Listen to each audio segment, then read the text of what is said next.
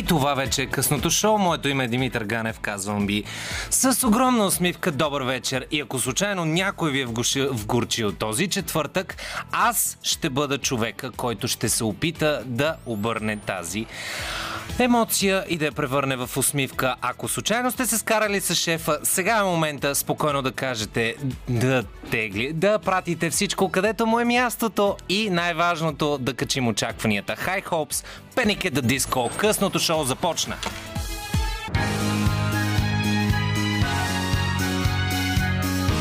Радио София Късното шоу с Димитър Ганев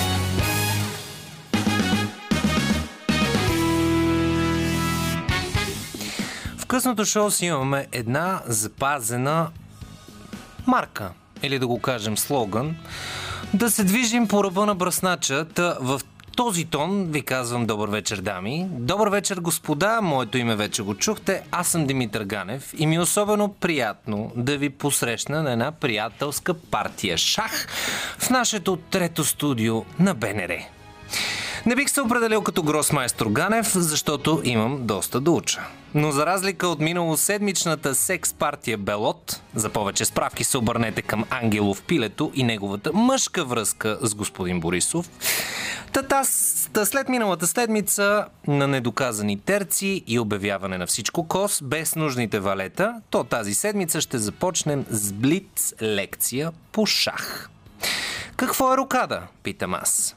Освен най-скучното описание на смяна на политически позиции, които един средностатистически муден и леко незаинтересован журналист може да използва в речника си, рокада е ход в шахмата.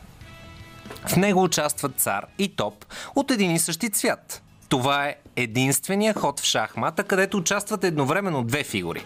Съществува малка и голяма рокада, в зависимост от това кой от двата топа извършва рокадата. Но ние тази вечер ще се концентрираме върху политическото клише. Разбира се. Аз като един модерен псевдокомик и в най-добрите случаи посредствен журналист залагам на сигурното, както колегите. Е, Бойко си тръгна. Хм.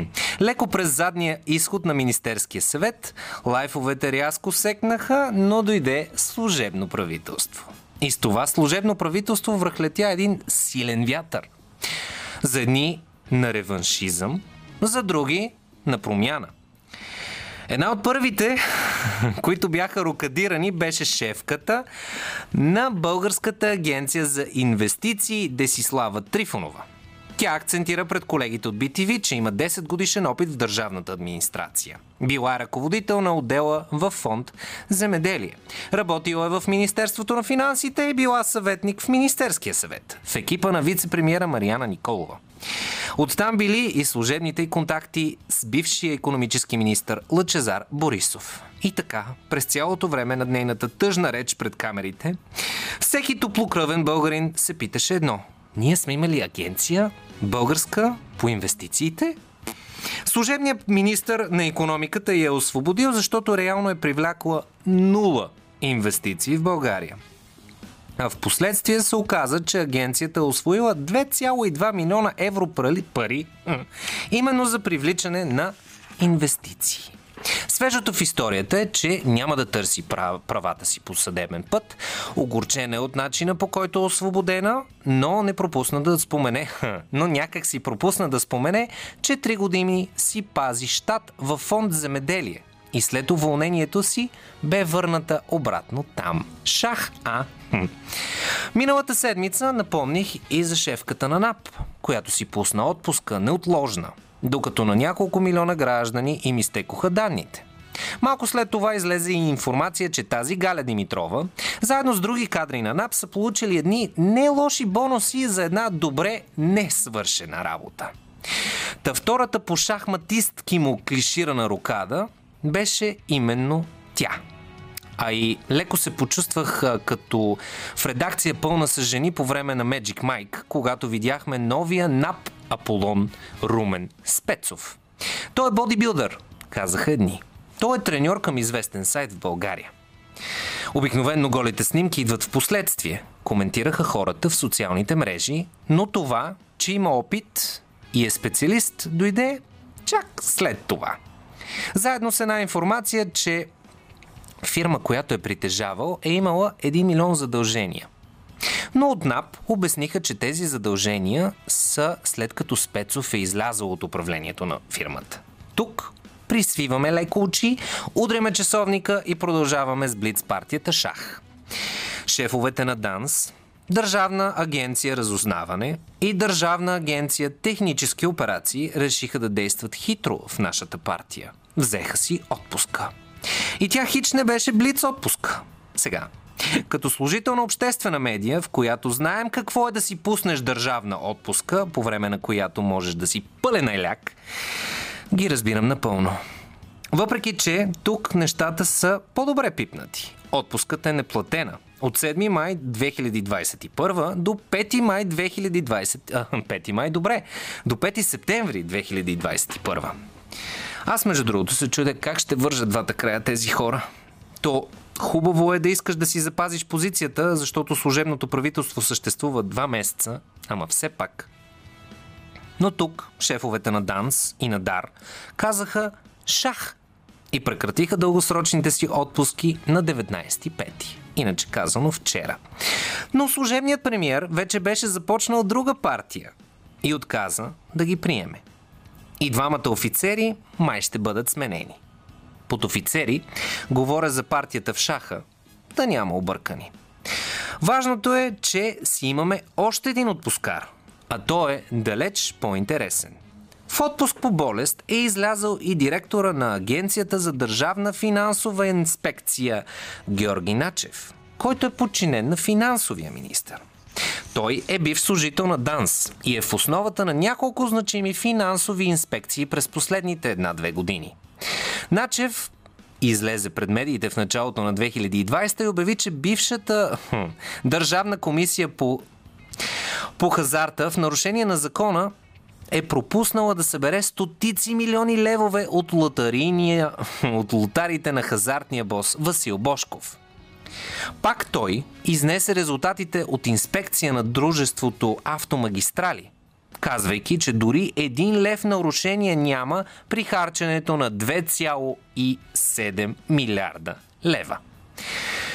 Сега, не знам дали се опитват да скрият топа или царицата е оголена в нашата партия Шах, но служебното правителство освободи всички областни управители в заседание отново в сряда.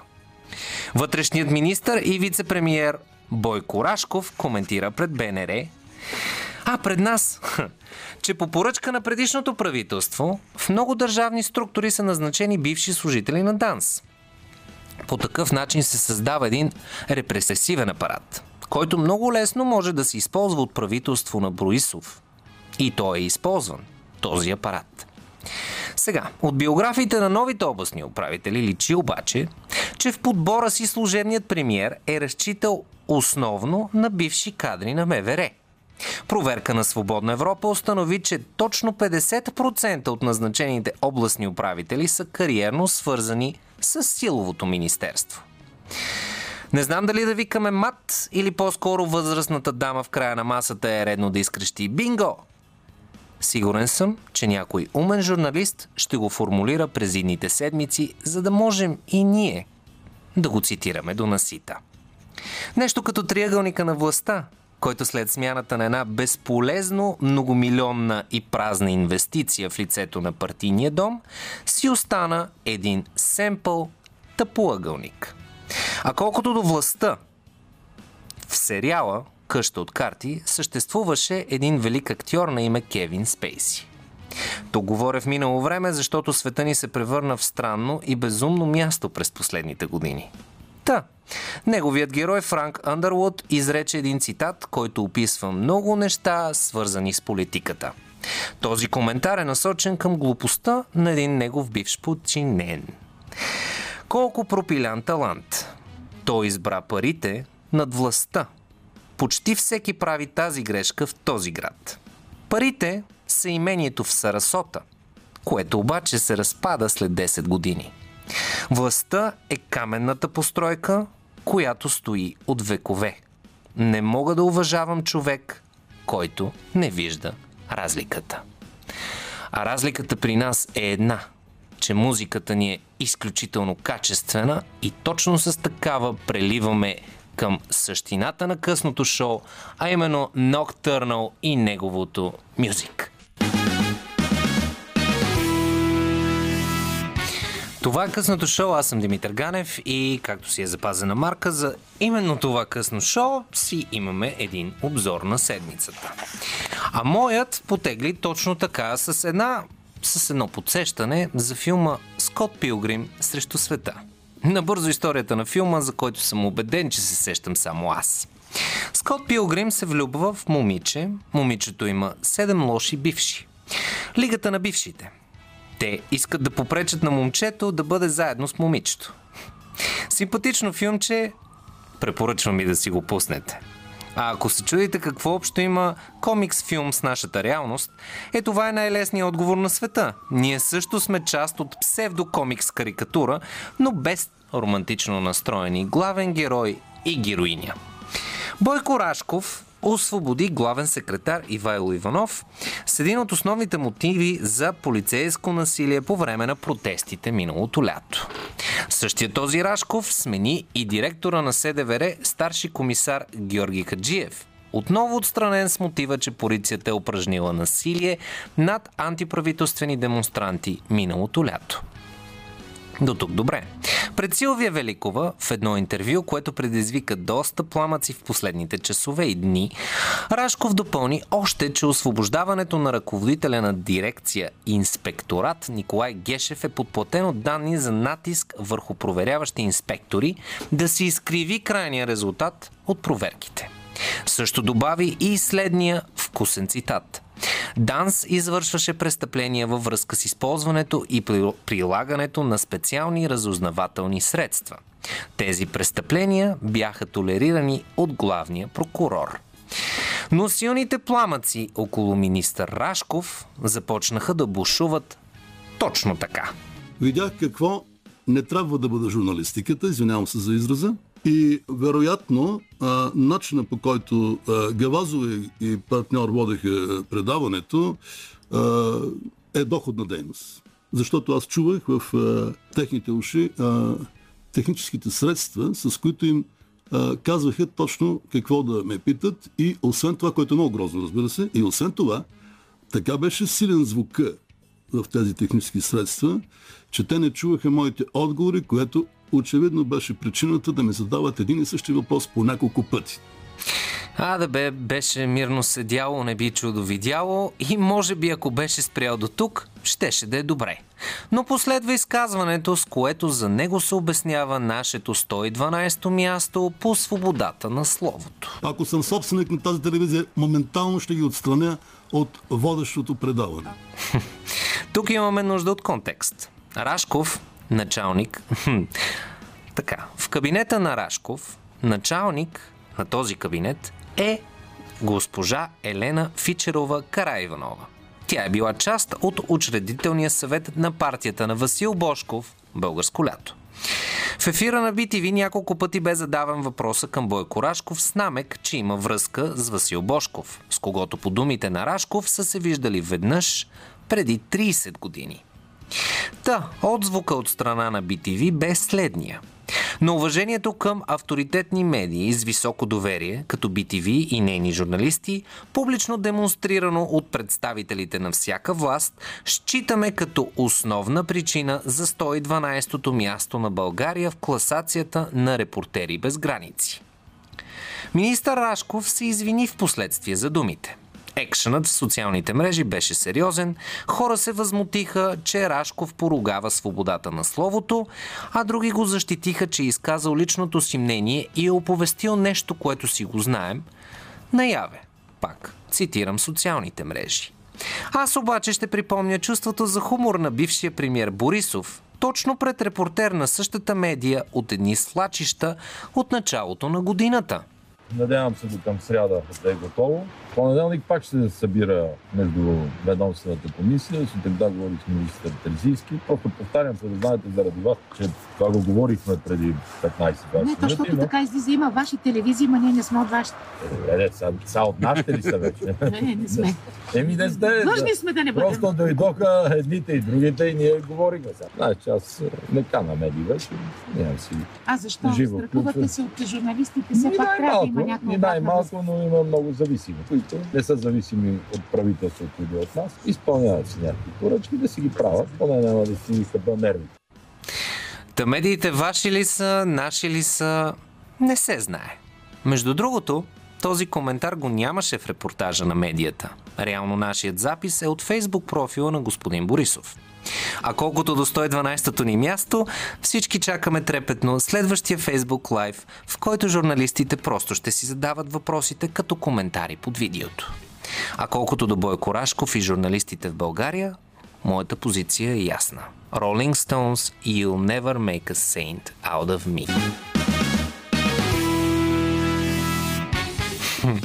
Трон Боби и неговото всичко е наред. Това е Радио София, 945 причини да ни слушате, късното шоу, което много обича да се разхожда по бръснача и така разхождайки се по бръснача, винаги съобщаваме и актуални новини, като една такава, която чета преди секунди.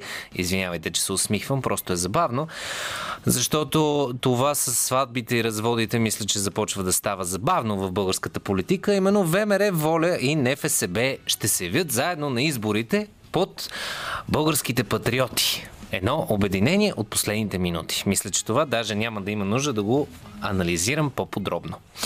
Иначе, от другите новини през седмицата, Демократична България поиска от Бойко Рашков да провери дали са подслушвани 32 политици.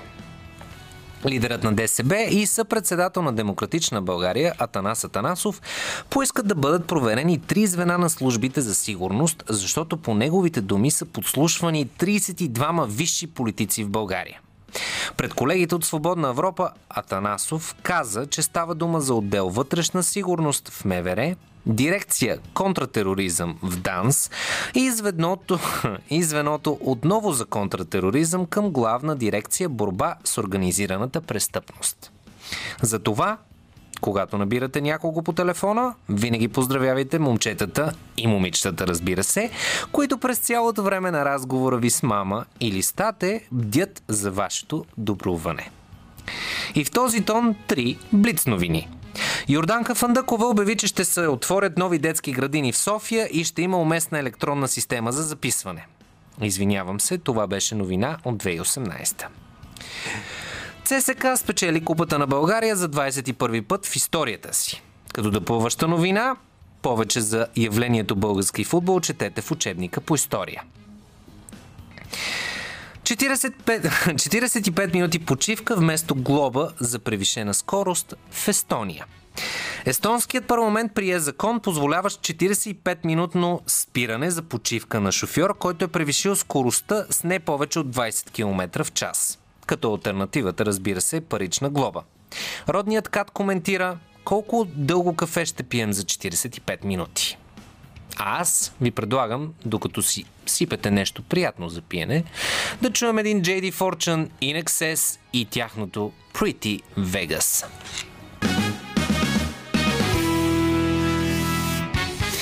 Това е късното шоу, часът е някъде точно 9 без 15 и така, разхождайки се през темите, които ни сполетяха тази седмица, разбрахме, че формите не са това, което бяха. За едни форми продадох си страната. Чакай, песента е, е в различна стилистика, а текстът няма нищо общо. Та, Иван Ангелов с кодово име Пилето леко смени версията си за пратката форми от Обединените крат... арабски емирства, така и участието и помощта, която е получавал от бившия премьер Бойко Борисов, след като бе привикан на разпит в прокуратурата. Той обясни, че се е объркал. Формите не били продадени, а дарени. И твърдението му, че екс-премиерът му е съдействал за прекарване на негови пратки през границата, било фактическа грешка. И по този повод един вид от серията тъпи. Едно борче си харесало англичанка. Не знаело милото то как да я заговори. Обадил се по телефона на шефа и го попитал какво да прави. Онзи му казал да купи една щайга с ягоди, да ги даде на англичанката и да й каже «Форио». Купил той ягодите, отишъл при англичанката, дал и ягодите и й казал «Форио». Англичанката очудена попитала «Форми». А бурчето й казало «Какви форми ма? Ягоди са». Така, и света на странните новини. Здравните власти в Индия с официален апел към граждани да не се мажат с екскременти от кравите си, защото това не предпазвало от COVID. Тъжната Индия Тъжна, тъжната Индия, да, точно тъжната Индия, е, че случаите наближават около 23 милиона, а смъртните такива са около 240 хиляди към този момент. По тази причина хората в западната част на страната са се насочили към местните ферми с крави, където се покриват именно с екскременти и урина веднъж седмично, за да подобрят имунната си система. Припомням, че кравите са свещени животни в хиндуизма, а изповядващите тази вяра векове чистят къщите си с кравешка Тор и вярват, че, те имат, че тя има терапевтични и антисептични способности. Гаутам Миналал Бориса, кажете това име три пъти бързо, който е менеджер на фармацевтична компания, твърди, че тази практика е спасила живота му през изминалата година. Сега, доктори и учени апелират към избягването на използване на кравешки екскременти с лечебна цел – това създава предпоставка за други болести. А и във фермите се наблюдава уструпване на хора и тенденция заболеваността да се задълбочава и разраства. Което навежда на мисълта оставете божествените крави. Истината е една и тя е в котките. Те са правилното COVID-19 божество. Социално дистанцирано, туалетната му е съкровенна и неприкосновена. И фактът е, че ще пострада малко за теб. Ако теб те повали COVID, и то не за друго, а защото ще трябва да си намери кой друг да го храни. И отново из светските новини. Майка героиня роди почти 6 кг бебе. Видео, споделено в TikTok, от млада майка в Штатите удари 5 милиона гледания, защото прясно роденото й отроче се е появило на бял свят, тежащо близо 6 кг. Майката героиня е била посъветвана от докторката си да сподели чудото, което се е случило. Бебето е здраво и на изписването от болницата е било облечено в дрежки за 3 месечно. Към днешна дата хлапето е на 6 месеца и носи дрежки за 18-месечно бебе. По непотвърдени данни, бащата на хлапето директно му е връчил да попълва и първата си данъчна декларация. Това е късното шоу. Освободете си главите, защото Envolk водят към ядрото му. Какво по-идеално от това да си пуснем левитейдинг и буквално да се издигнем над проблемното, което ни се случва наоколо, което означава това е краят на първия част на късното шоу. Много важно, излизаме точно левитиращи от злободневието и влизаме в нещо, което на мен лично ми е много интересно, а и много хора се блъскат и си блъскат главата с него. Поставянето на граници, показването на уязвимост и най-важното, има ли емоционална зависимост и пристрастяване към други хора. Даже няма да говорим за субстанции. Ще разговарям след малко с клиничния психолог Милена Ташкова, която е един човек с изключително успокояващ глас. Та между този разговор и всичко останало и продължението на късното шоу с качествената му музика ни делят едни новини по БНР, Чуйте важното от деня и продължаваме след малко. И късното шоу работи и за душата, тъй че при мен има един човек, който, пак казвам, има изключително благ и успокояващ тембър. Милена Ташкова ми е на гости, която ще чуете след малко, с която ще си говорим за поставянето на границите, за уязвимостта и за емоционалното, аз го описвам като пристрастяване.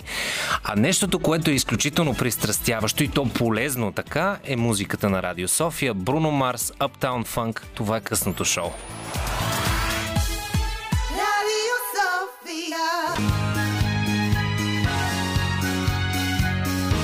Радио София. Късното шоу с Димитър Ганев.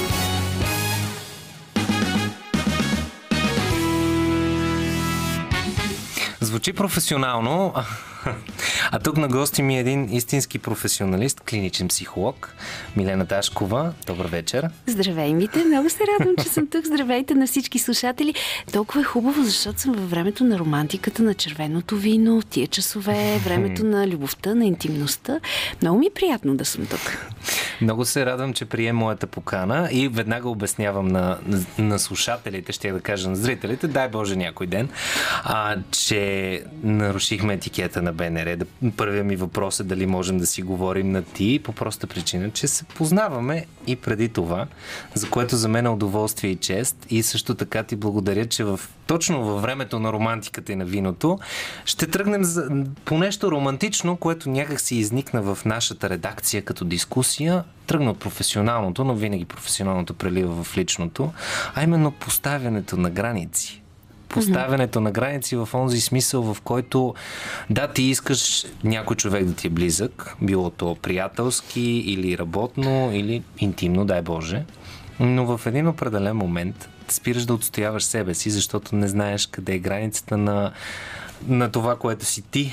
И оттам тръгна дискусията и наистина за мен ще бъде удоволствие просто да, да кажеш и да посъветваш и мен, включително лично, как, как можем да, да, да ги градим тези граници, без да изглеждаме намерен, преднамерени, надути егоманяци, егоцентрици? Много, според мен е много интересен този въпрос. Аз не знам какви са причините, напоследък като че ли и доста се дискутира.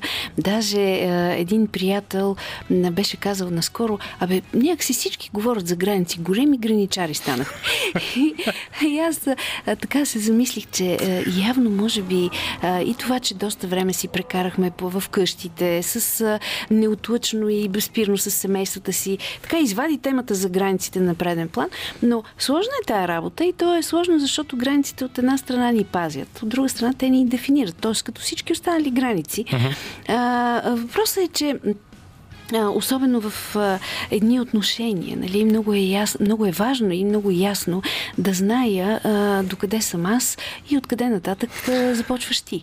Защото в, често в моята работа аз съм виждала много а, двойки, които са идвали, например, при мен, в които а, веднага се, се вижда как фокуса е изцяло прехвърлен върху единият от двойката, mm-hmm. което е проблем. А, тоест, ако всичките ни взаимоотношения, приятелствата, които които имаме, нуждите, които в повечето случаи единия има, но всичките ни взаимодействия и всичките ни занимания са фокусирани и се определят от потребностите и нуждите само на единия партньор, другия изчезва. Uh-huh. И в този смисъл това е естествено, че е проблем на границите. А пък то проблем е и нещо друго. А, все пак границите е важно да са такива, че а, човек да не катастрофира в тях. Mm-hmm. Тоест, понякога се налага да ги поотместваме. Все пак това не е наистина един ограден а, двор с бодлива тел и кучета. А, а, моята метафора за границите е като донапренени трябва да бъдат нашите граници. Тоест, хем да са достатъчно твърди, а, хем пък същевременно човек наистина да не катастрофира в тях. Но а, не е лесно това. Не е лесно и се гради още откакто сме съвсем манички от деца започва тая работа. Нали? Ако влезем вече в дълбочина, може би ще е любопитно да, да разкажа. Винаги, винаги нещо, което осъзнаваме, че толкова много неща се коренят в детството, но ти каза нещо много хубаво за, за това, че единият изчезва, другият остава и може би преплитането на граници, поне аз така си го обяснявам. Когато градя нова връзка, така или иначе, да. ясно е, че интимността винаги е на, на, на пръв план при всички ни. Ам, и това е, че за мен идеята е, че трябва да запазим частица от личния си живот, от личното пространство, ако това се дефинира като граници, защото по този начин мисля, че запазвайки примерно любовта си към музика и творенето на музика, излизането да свиря с приятели и така нататък, това запазва интереса и между нас двамата, защото на практика, ако сме непрекъснато заедно, всички граници са размити, ние нямаме какво да си кажем. Когато се виждам.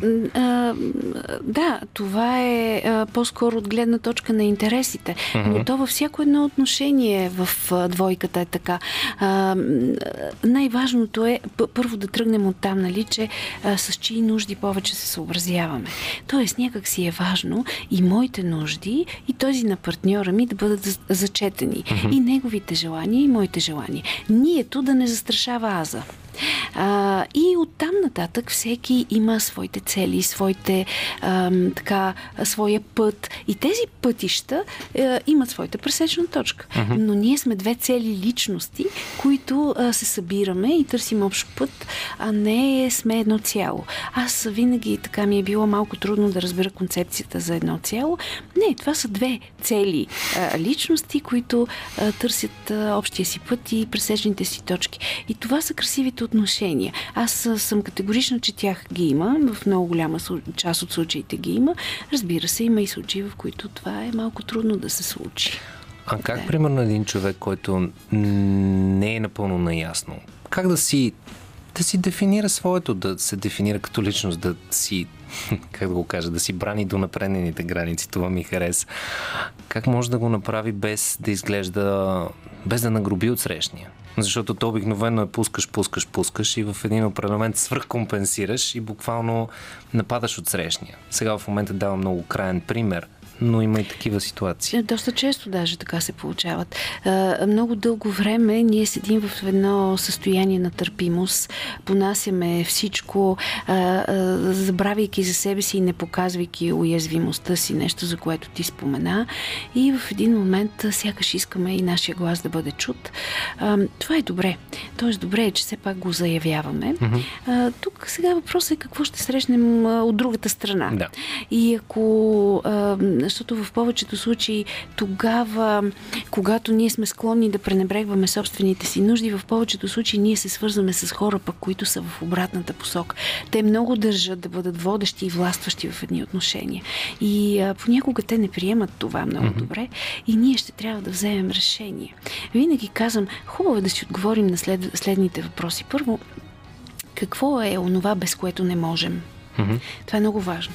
Но много е важно а, да си отговорим и на другия въпрос. Какво е онова, с което не може?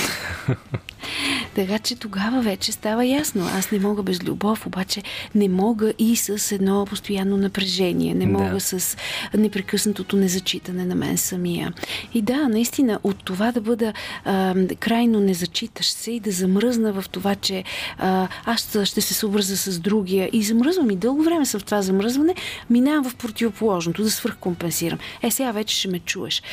Границата а, се поставя а, така още от самото начало и тя не е нещо, което е задължително необходимо още в началото да ни брани, да ни предпазва, а по-скоро да ни очертава, да ни определя. И като го знаем, това, което ни определя. Като самите ние чуваме собствения си глас, той и другия го чува. Малко е, виж се, за да те видят.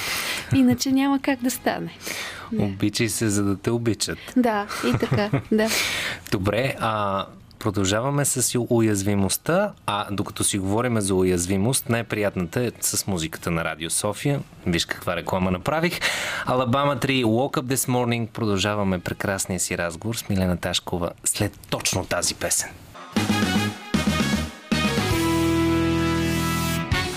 Това е късното шоу. А, ние поставяме граници, естествено нещо, което е отвъд границите. Първо е късното шоу, второ е Радио София, трето е прекрасната музика, а именно тази от Алабама 3. Ако, си мисли, ако се опитвате да сетите от кой сериал е, от първия епизод на, на Сопранос, където самият Тони Сопрано, който е виден мафиот и изключително симпатичен Джеймс Гандолфини го изигра, ходеше често на психолог. И точно там мафиота, който е здравия мъж, който трябва да води цялата мафиотска група, имаше проблеми с границите си и с уязвимостта си, което повежда много хубаво към от едни граници към една уязвимост и тук може би е момченцето в мен, което винаги са го учили, то даже не родителите ми, което е най-странно. Те са ми казвали бъди чувствителен.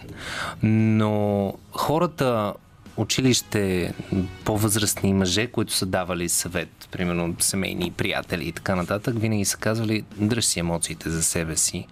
От там ли започва едно такова щупване на представата какво е да показваш уязвимост, особено у мъжете? Много важна тема е според мен тази за уязвимостта, защото виждам, че на много хора, на мъжете разбира се, може би повече, но не само. Вече и в много жени го виждам. Им е много трудно да покажат своята уязвимост и понеже ето ние си говорим за ходенето на терапия, нали, ти даваш пример с това, трябва да ти кажа, че аз и в моята работа го виждам. Това е едно място, където хората могат да си позволят да покажат уязвимостта си. Mm-hmm и има случаи, в които това е изключително трудно. И да, първия, първото позволение, да кажем, или а, възможност е да, децата да показват своята уязвимост, обикновено е свързано с родителите. А, и то наистина е, а, в някакъв смисъл го казвам позволение, това е съвсем точно, а, защото а, има родители, които а, не разрешават, а, например, казват, хайде, стига си си ли гавила, престани да се смееш, да. или пък обратното на момчето му ти какъв мъж си, няма да ревеш тук. Това много често се случва. А в самото начало родителите, защото са най-важните фигури. И след това чувствителните деца отиват в вече някаква социална среда и там се оказват притиснати от нагласите пък на другите деца, които е възможно да бъдат и в такава посока. А уязвимостта е много важна да бъде показвана. Разбира се, много е важно къде, mm-hmm. много е важно по какъв начин, най-вече каква е мотивацията, която стои за това, а, къде и пред кого. А, защото а, точно уязвимостта е свързана с близост. Няма как аз да почувствам близък някого, ако не покажа пред себе си собствената си уязвимост. Ми то това е доверието, като се замислиш. Да. Нали? И ако ние си позволим, особено в отношенията с най-близките си, да бъдем уязвими и а, да, да говорим и за чувствата, които изпитваме, като гнева, като тъгата, включително и за такива чувства, които не са, може би, най-приемливите. Mm-hmm. А, да, да си позволя да говоря за завистта, която които изпитвам. Това са човешки чувства. Да. Изпитваме ги за реваншизма, който може да изпитвам. И аз го правя, защото имам близост с други и знам, че каквото и да споделя, той няма да ме отхвърли. Той ще продължи да ме обича и ще ме приема такава, такава каквато съм. Сега това е голяма сила да покажа уязвимост. Същевременно обаче има случаи, в които аз съм ставала свидетел на това и мисля, че всички може би сме се докосвали до това, като уязвимостта може да бъде използвана по, по различен начин, за някакви цели, да кажем кажа. Mm-hmm. За това казах, че е важно къде, за това казах, че е важно пред кого и разбира се в какво количество и каква е мотивацията. Уязвимостта може да бъде алиби, за да се скрием понякога от задълженията си, от ангажиментите си. Сега си представи да речем, че ти идваш тук на работа и всеки ден някой твой колега започва да ти се оплаква от нещо, което му се е случило. Mm-hmm. Ти се опитваш да кажеш и ти как си. Може би дори така някак той ти задава такъв въпрос, ама в следващия момент отново отново прави така, че завърта разговора върху себе си и а, ти си един приемник. И, и всъщност вече това не е съвсем уязвимост, т.е. дали другия има нужда от това да излива, защото това е едно заливане, в което ти нито си човек, който а, е допуснат да даде обратна връзка, нито пък същевременно се чувстваш част от този разговор. Това известно време може да е добре, защото другия има нужда от подкрепа, да речем, и може да има нужда от това. Но ако е по-дълго дълго време е изморяващо. Същевременно, а, а, друго нещо, в което съм забелязала уязвимост, а, ма тя е такава, че сякаш а, ние смятаме, използваме тази уязвимост, защото а, смятаме, че другите трябва да се съобразяват с нас, защото да. са ни споледяли бъди, защото ни е трудно, защото ни е тежко. А някак света не ни е длъжен за мъката, която изпитваме. А, а, ние сме гневни на, на целия свят, защото на нас ни е трудно и ни е тежко. Та, и това не е много лесна работа.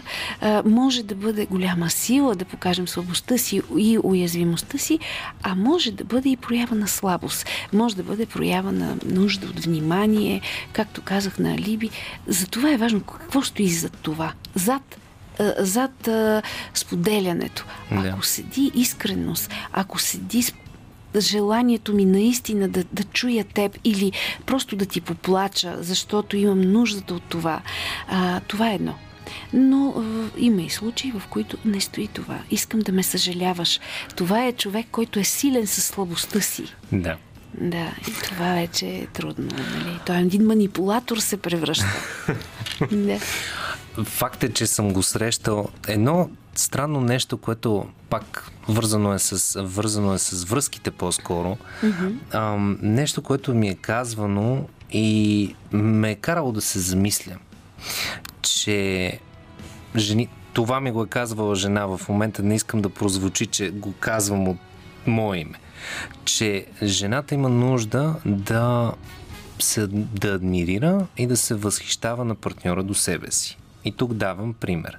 А, той е по, по-здраво човека, който поема контрола и движи напред. И тук в момента идва точно тази уязвимост. Ти ако покажеш слабост, това означава, че не си човек, на когото могат да се възхищават. И точно ето тук, за това искам да те попитам, има ли нещо вярно в това, или по-скоро е един малко по-объркан начин на мислене? Аз мисля, че това са общоприетите ни роли за това какъв трябва да бъде мъжа в една двойка и каква трябва да бъде жената. Да, може би мъжа трябва да бъде по-стабилен, по-водещ, така да предизвиква възхищение с силата, която има, физическата и емоционалната сила, uh-huh. но това съвсем не означава, че той няма твоите трудности, а, своите тежки моменти и, и е много хубаво, ако една жена може да го утеши. Много е хубаво. Сега друг е въпрос, ако се получи така, че все тя го утешава. Mm-hmm. Това mm-hmm. вече е различно. Mm-hmm. И тогава всъщност тя е по-силната. Ам, сега, то не е някакъв тепих тази работа с любовта, нали, да си мерим силите, но а, някак а, всеки има своите силни моменти и своите слабости. А, хубаво е да си ги приемаме. Ако сме истински близки, ако има нещо отвъд това, а, така, а, отвъд а, повърхностните такива а, еднократни отношения, показни отношения, такива малко витринни. Ако има нещо по-дълбоко, а, тогава вече твоята слабост изобщо няма да пречи никому. Или нечия слабост на никой няма да пречи, защото тя се появява наистина понякога и защото всеки има нужда да си поплаче. Аз категорично смятам това. И съвсем не е вярно, че мъжете не, не, не трябва да плачат. Ми те горките, ако не плачат, те в един момент физически заболяват. Аз имам такива мъже при мен. Те не са. Винаги ги питам. Кога е последния път, когато плака? И като чуя, че има хора, които са плакали съвсем като деца, и оттам нататък сякаш това им е забранено. Нали си представяте, къде отива тая тъга, къде отива тая негативна, тежка енергия? Ми, тя в тях отива. Те по някакъв... А, а, а, психиката си намира друг път. И, и, и разбира се, повечето случаи те от нещо заболяват физически. Усмихвам се, защото говоряки си за за сълзи. Имаше една изключително забавна, факт е емоционална, но забавна ситуация, тъй като имам двама приятели, които са ми като братя. И с един гледахме детското Коко на, на Дисни на което към края, нали, много красива сцена, те се събират, вижда духа на... Така, да не разказвам филма, гледайте го, много е хубав. И на, на финалната сцена в един момент се усещаме двама големи, здраво стъпили мъже, уж, как изведнъж нещо ми влезе в окото и се обръщаме на обратната страна и забърсваме ни сълзи и буквално беше те, че на фона на това, да. кога плаках за последния път, беше преди седмица, когато гледах детско филмче. Ама, ми те знаеш ли, ето това също съм забелязала. А, т, т, мъже, които са точно такива зрели, стабилни мъже и те не могат в отношенията им е трудно да заплачат. И те така си намират пролуки на филм, на песен. Тогава успяват някоя сълза да проронят. А, разбира се, и това го правят скришно, но така се... А, така, но, а, а, пла, плачът е нещо хубаво, то е като да си проветрим стаята, да си отворим прозореца и някак да си... А, така си проветряваме душата. Така че това е а, много полезен е плача. С тази мисъл си задържам въпроса, защото мисля, че по-хубаво място от това да чуем Хър с нейното Hard Place, което да сложи една хубава панделка на разговора до сега. Едва ли ще има? Продължаваме след малко.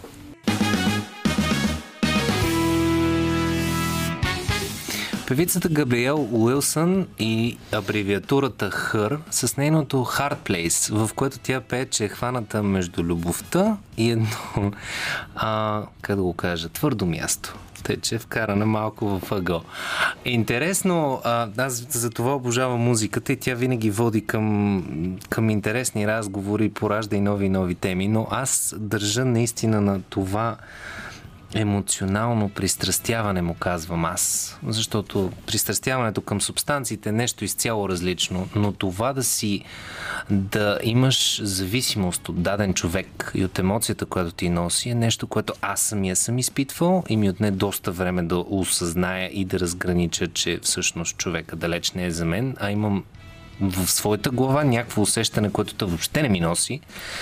И тук е, тук е въпроса за как е ли е това състояние, което е разпространено доста в последно време и как можем да се, как можем да го разграничим? Нека да започнем от там. Това. Ти много добре каза ми те пристрастяване, защото то са правени изследвания в тая посока и се установява, че а, когато ние се разделяме с любим за наш човек, това, което изпитваме е много подобно на абстиненция. Uh-huh.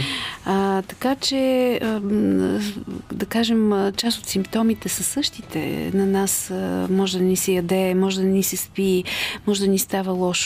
Разбира се, това, което прави един зависим човек да мисли непрекъснато, например, за алкохол или за вещества, това правим и ние. И може би всеки е влизал в това понякога. То трудното е, ако се озовем, че всичките ни връзки са такива. Тогава по-скоро е така проблем. Но а, установяваме, че мислим само за него или за нея, непрекъснато, ровим се в спомените, гледаме, следим я в социалните мрежи, пращаме му СМС-и, така, много, много може да бъде трудно това преживяване. И сега аз, то естествено пак е свързано с границите. Ние сме допуснали да бъдем много уязвими в тия отношения и най-вече нас, може би, ни няма съвсем в тях, но когато преживеем някаква раздяла или когато сме отхвърлени от някой, защото ние тогава го изпитваме mm-hmm. най-вече това, когато се почувстваме отхвърлени или преживяваме някаква раздяла, обикновено имаме нужда от обяснение, нещо да, да ни говори, ние да му говорим или да и говорим говорим. И понеже за нас е много болезнено и така имаме нужда от по-сериозно обяснение. Uh-huh. Същевременно, пък каквото и да ни се обясни, трудно ще го приемем. Склонни сме на крайности, виждаме само една част от реалността, идеализираме другия. А, смятаме, че той е изключителен, перфектен. В такива моменти можем да се усетим, че сякаш ние гледаме на себе си като дефектни, yeah. че нещо не ни е наред, какво пак не направих, нали? А, или пък имаме такива наивни обяснения, които да ни успокояват. Казваме си, ами тя може би просто е много ангажирана, той може би не е готов за връзка. Така че имаме нужда от тези самозаблуди, а, за да можем да се справим с, с, болката си. В някакво отричане сме. А, същевременно, знаеш, аз колко пъти съм питала хора, които идват при мен, мои пациенти, аз казвам, може ли да ми кажеш кога беше последния а, момент, в който вие бяхте щастливи заедно? И се mm-hmm. оказва, че това е много трудно да се отбележи. Ние сме щастливи, когато сме в очакване, когато знаем, че той или тя ще ни се обадят, че утре ще се видим или че ей сега нали, ни предстои среща. А в повечето случаи срещата е а, пак разочароваща, ние, пак не ни е пълно. А, или пък има едни мънички, частични моменти, в които ние получаваме някакво удовлетворение. Трудното е, знаеш ли, а, такива хора а, в гледат на отношенията и наричат любов и страст нещо, което всъщност е тревожност. И когато те успеят да се справят с това, което съвсем не е лесна задача, но когато успеят наистина да се отделят и се върнат назад във времето, те си дават сметка, че това не е любов. Любовта е едно красиво, приятно преживяване. Uh-huh. Любовта не е невъзможност. А, гледаме така на нея, защото в много произведения така се говори за нея. А, тая непостигнатата любов. А, но а, това е много свързано с нашата тревожност, с нашия стремеж към постигане с нашата нужда от това да бъдем прияти някъде, да бъдем одобрени някъде, а не да бъдем обичани и не ние да обичаме. И е трудно да го ам, в такива моменти моменти, защото сме пак уязвими, нали, много, много е трудно да го приемем, че е вярно. Към не, не, аз много го обичам, ама много го обичам. И аз казвам, кажи ми, какъв е той? Започват се едни описания на него. Mm-hmm. Как се чувстваш ти, когато си с него? Това вече е много трудно. А това вече е много трудно. Сещаме се за определени моменти, в които, може би, както казах, сме били щастливи, но като цяло тези отношения не са удовлетворяващи за нас.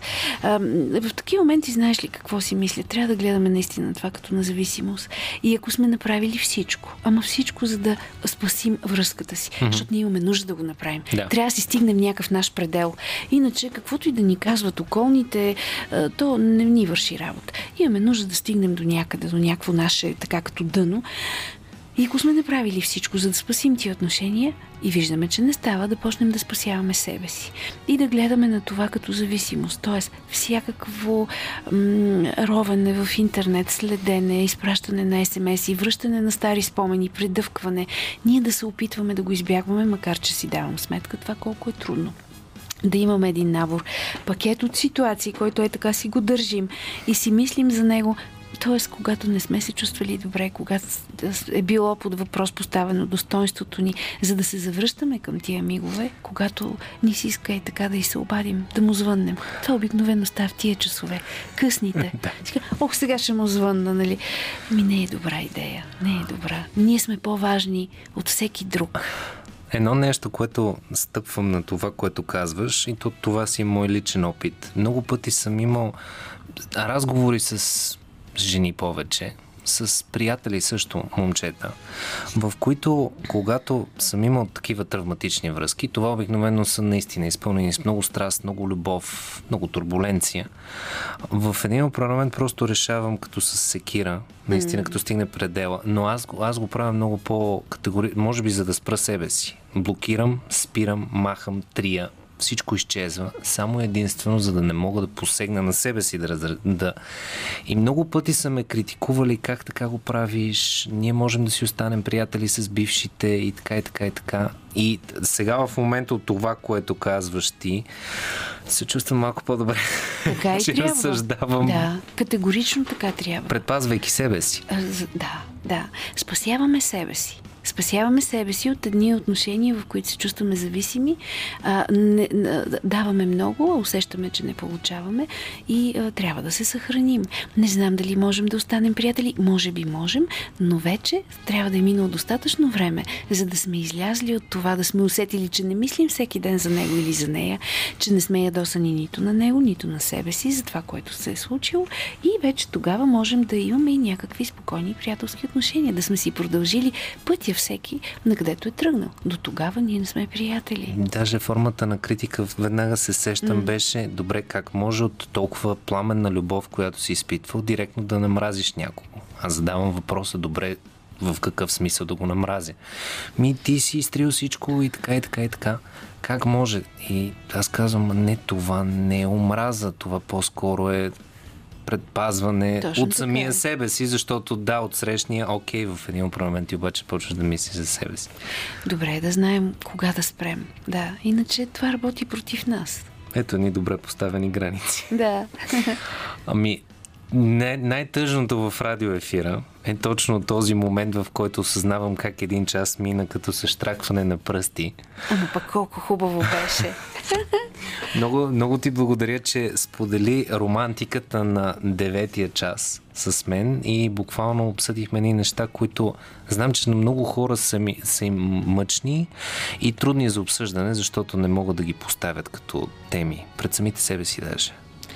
Аз се надявам да сме били полезни и много благодаря за вниманието и за възможността да съм тук.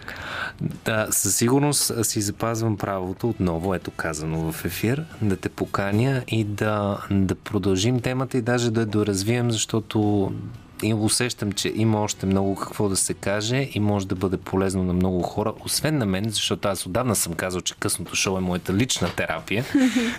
Тъй, че, мили дами, мили господа, специален поздрав от мен за вас, от мен за теб е The Weekend, Daft Punk, I Feel It Coming, а това означава, че отиваме към десетия час на късното шоу. Останете с нас. Това е третия част на късното шоу и той ще бъде такъв, движещ се в темпо, защото аз винаги обичам да има някой, който да ми задава правилното темпо и да вдигне динамиката, защото днес е четвъртък за Бога, това е малкият петък. Важното е, че трябва да бъде ритмично. При мен на гости е Васил Спасов. Ще си говорим за фънк, ще си говорим за джаз. Най-важното ще си говорим за музика, защото четвъртък вечер е за музика. Това е късното шоу. Нека да започнем пък с едни Brand New Heavies и след малко ще прелем и към по-твърдия джаз. Радио София. Късното шоу с Димитър Ганев.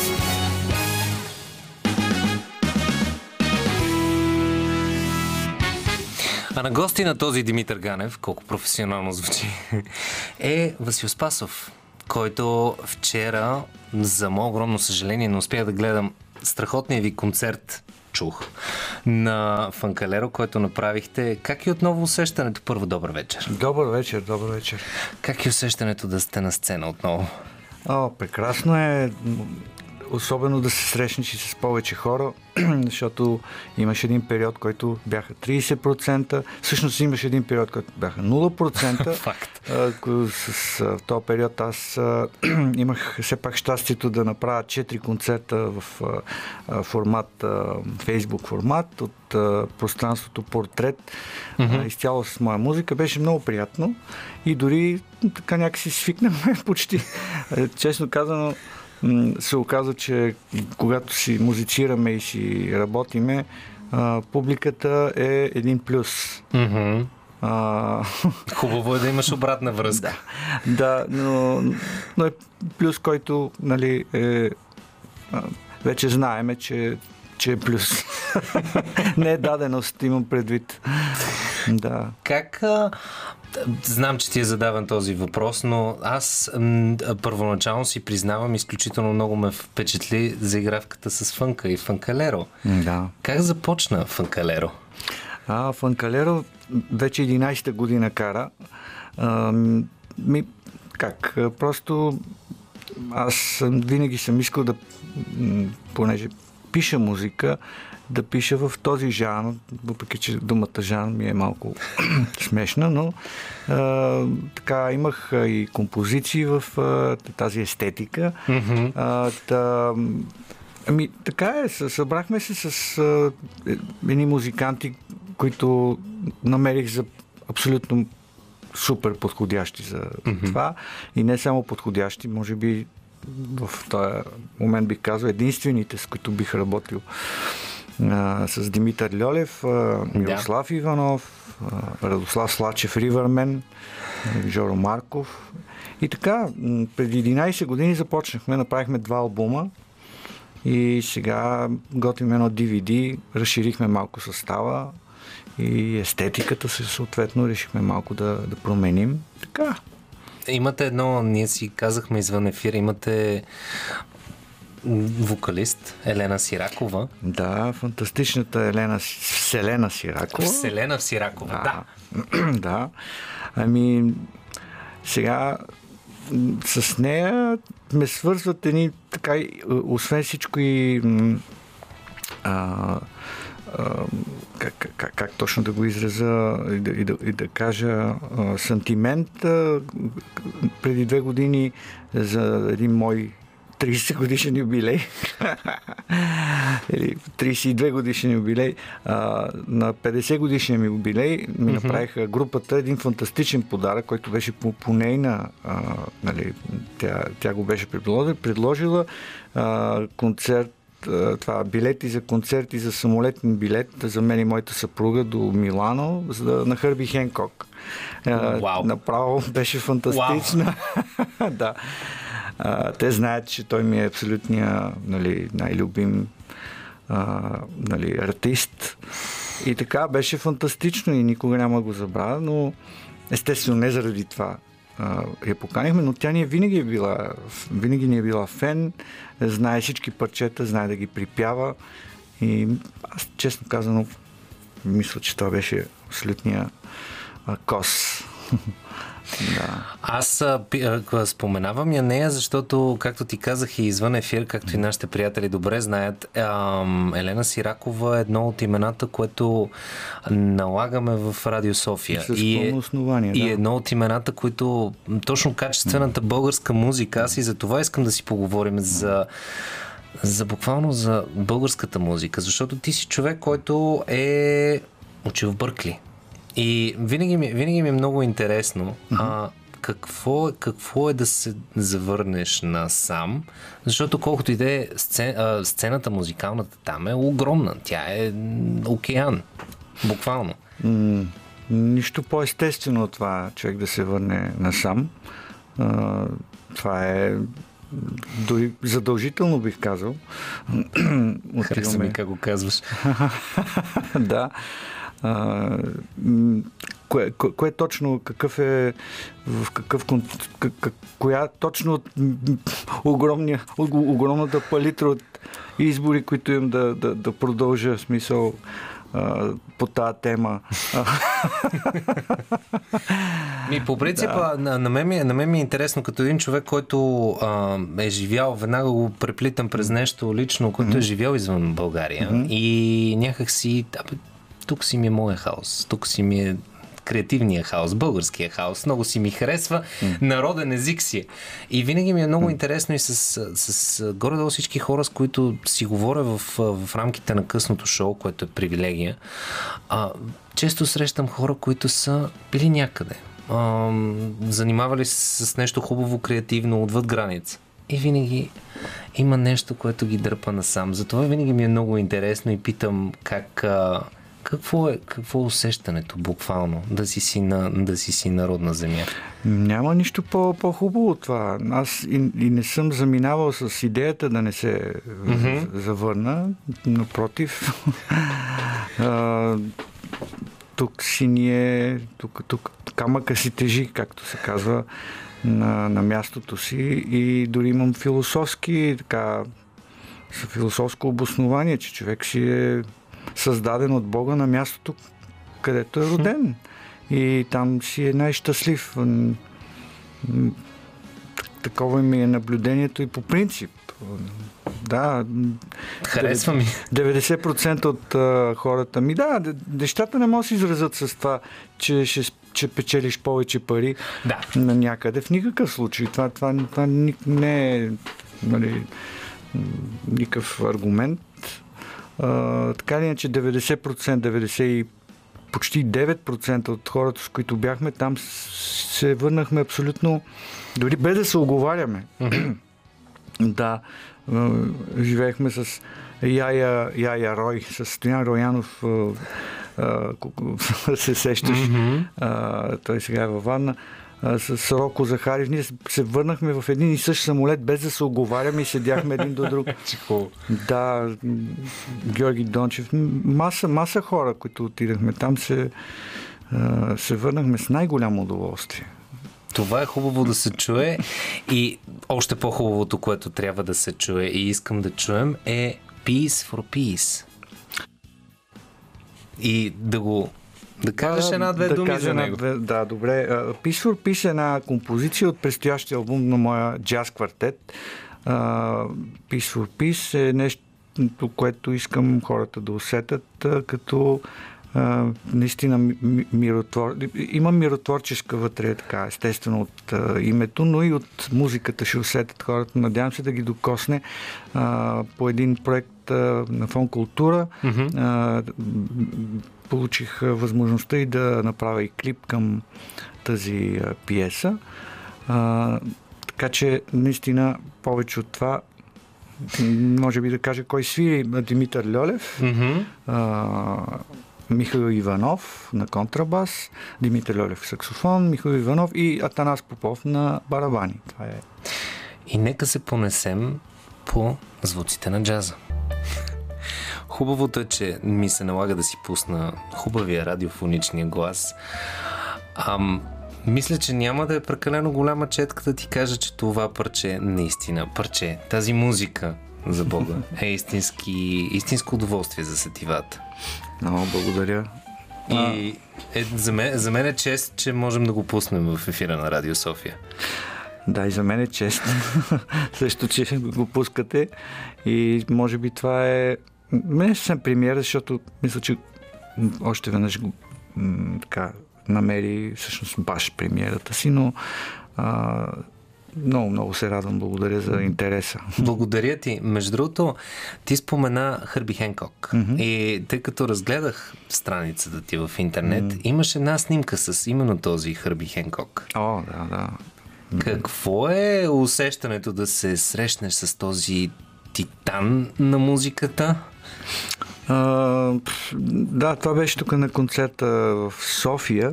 А, Да, концерта в София и така се останахме, поговорихме.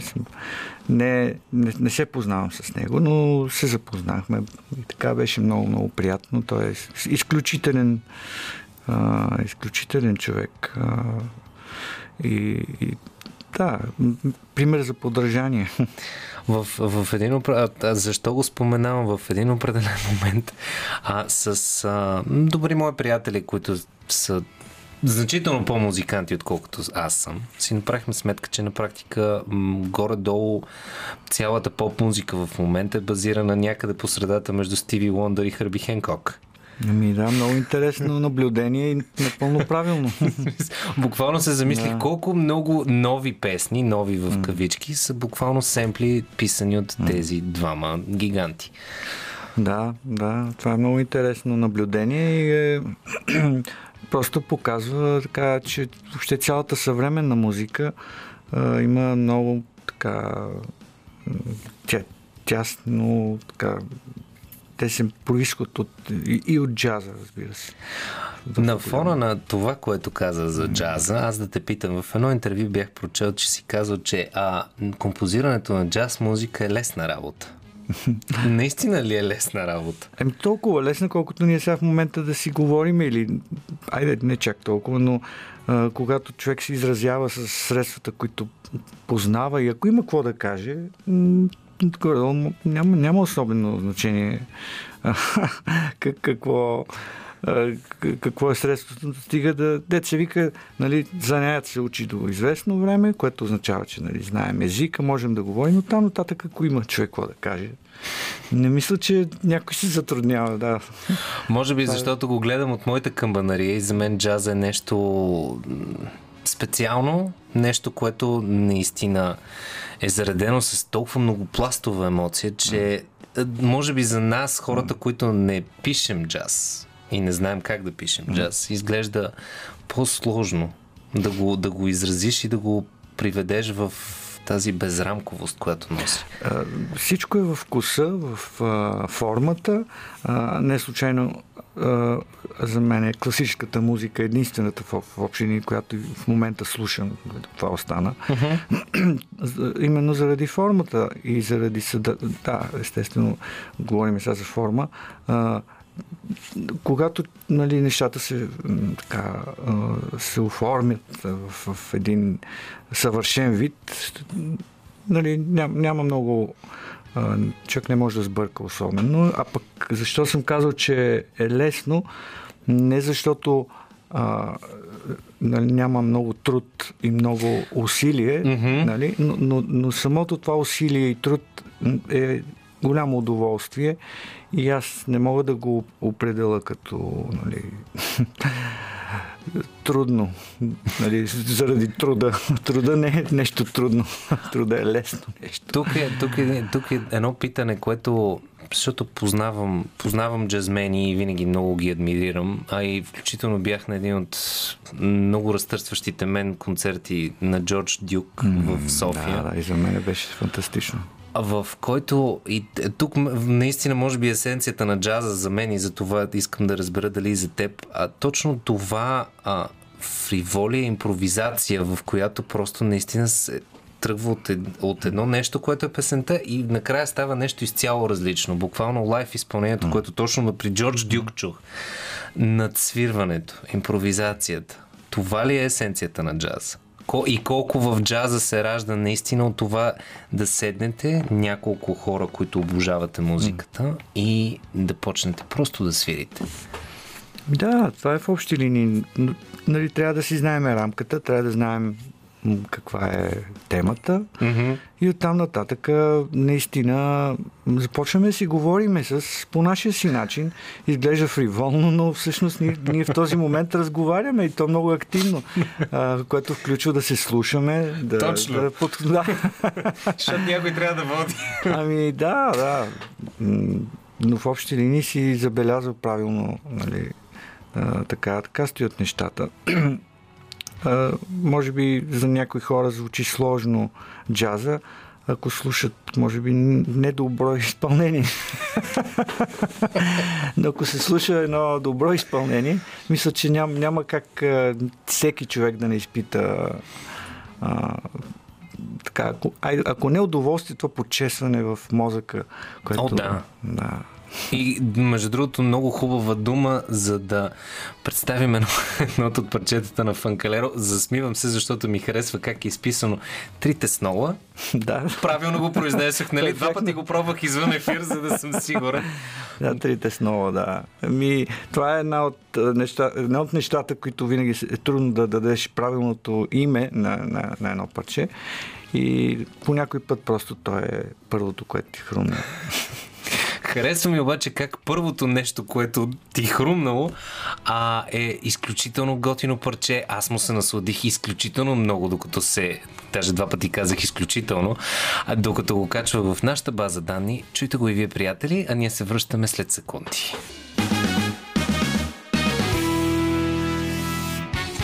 Еми, ето това е късното шоу, за което съм ти изключително благодарен, господин Спасов, че буквално ме запозна с удоволствието да послушам фънк, джаз и накрая да завърши, да завърши малко хеви метал.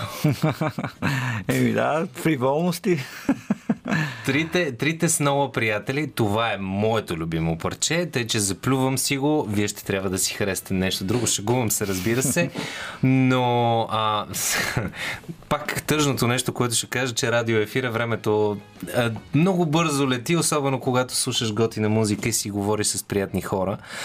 А, говорихме си с теб а, малко за класическата музика извън ефир. Да, да те попитам и в ефир за теб какво е класическата музика, защото веднага казвам предисторията и на нашия разговор извън ефира. Много повече, все повече хора преоткриват освобождаващата й функция на мозъка, която те улекотява, а не те напряга. За теб какво е класическата музика?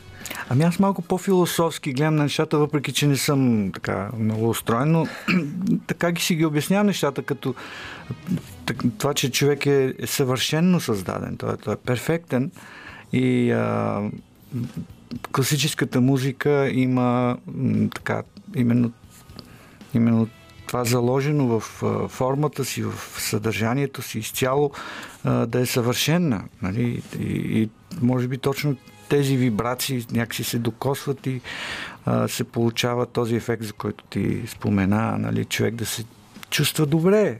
Нали? вся- Всяка една друга музика, тя е правена за, някакси за има някакъв егоизъм в нея, докато За личното, а не за, не за всеобщото. да, да, и дето се казва някой ти нали, е, преекспонира себе си в нали, с цялата си а, хубост или нехубост, а, може да е малко досадно за някой. А, като, като за финал, за, за панделка на този, на този разговор, който със сигурност ще направим и с музикален акомпанимент в някакъв момент, много ми се иска. А, ти каза нещо за проекта ви, който имате сега с Елена Сиракова, а това е, че искате да заразите хората с хубава музика. Да ги инжектираме. Да ги инжектирате с хубава музика. А как го, как го виждаш ти? Оптимистично ли гледаш на това, че хората могат да бъдат инжектирани с хубава музика? Ами, разбира се, как да не може. А, това, това е нашата мисия и то, тя не, то не е нарочно дай, дай сега да, да бъдем мисионери, просто а, то се получава, когато човек изпитва удоволствие от това, което прави, така както ние, ние го правим на, и на сцената, и, и нали, когато а, приготвяме нещо. Да, ако ние, на нас ни е добре, аз съм сигурен, че няма как това нещо да не инжектира с, а, с позитивни емоции, зависимост от това кой какво търси в музиката, да го получи. Къде а, чисто егоистично, къде скоро време можем да ви гледаме из Софийските дебри, защото аз пак казвам, вчера пропуснах и това си е грешка в моята градинка. О, не, не, пак ще имаме. А, това беше премиера вчера с Фанкалеро и, и Елена Сиракова. Беше много, много яко. А, всъщност ние отворихме, така да се каже, сезона в София Лайв с Романено. Това е един друг проект, в който участвам. Mm-hmm. Предстои с Милица Гладничка, с която от много, вече там, може би 15 години. Много е обичам. 12, да. Скова. И Михаил Йосифов Секстет правиме едни филмови безобразия. А, това всичко е в, в София Лайф. Мисля, че ще пропусна нещо, но да, в София Лайф се оказа, че сме придворни музиканти последните. Почти всяка седмица има по нещо. А иначе имаме, предстоят много така, доста, доста зет сезон. Се, се Това е повече от прекрасно и а, аз лично се радвам за теб и за вас, защото за Бога през изминалата година осъзнах лично колко много жажда има за култура и най-вече за музика. Да. А вие, без да те четкам излишно, правите страхотна музика и като за панделка на този разговор, тази много обичам да го казвам, защото е много вярно, по-хубава такава едва ли може да има. Сейсо, Фанкалеро, запазвам си правото да те покани отново и най-важното, като имате нова част от проекта, ето, сега си го запазвам, да, да те поканя да го представите тук в късното шоу. Запазвам си правото да приема. Yes. Точно това е. А късното шоу има още манинко до своя край, но преди всичко останало фанкалеро Say So. Отдайте се на малко фънк. И Елена Сиракова. И Елена Сиракова.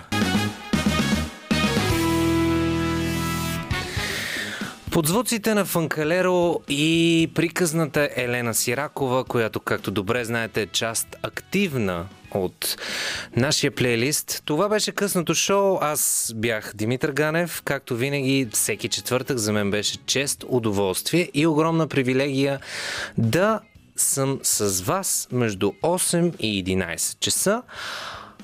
Това, което мога да кажа е, че границите се изграждат с говорене. Уязвимостта е хубаво да си я показваме пред тези, които си заслужават. Емоционалното пристрастяване е нещо, което е хубаво да осъзнаваме в самото му начало. Това е есенцията на разговора ми с Милена Ташкова, която е прекрасна и със сигурност отново ще я поканя, защото имаме много какво да си говорим за човешките емоции и как по-лесно да ги споделяме и може би най-важното е да си говорим. А като си говорим за точно този начин на изразяване, вербалния, има и невербален. Както каза господин Васил Спасов, музикантите си говорят на един техен език. Затова джазът не е толкова сложен, колкото ние лайците, които не можем да пишем джаз и не можем да си говорим на джаз, но можем да слушаме и да се наслаждаваме на джаз, осъзнаваме. С господин Спасов си стиснахме ръцете в скоро време цялото фанкалеро и прекрасната Елена Сиракова да застанат пред микрофона на именно този Димитър Ганев в някои от последващите късни предавания и просто да послушаме музика на живо и да си говорим с един цял отбор талантливи музиканти. Това беше късното шоу. Отново за мен беше често удоволствие привилегия и с най-широката усмивка на света, каквато не беше в началото, признавам си. Мога да кажа едно лека нощ, прегърнете някой любим човек, обадете се на майка си, кажете и, че я обичате, също така и на баща си. Най-важното е, легнете си с усмивка, за мен беше удоволствие. Лека нощ!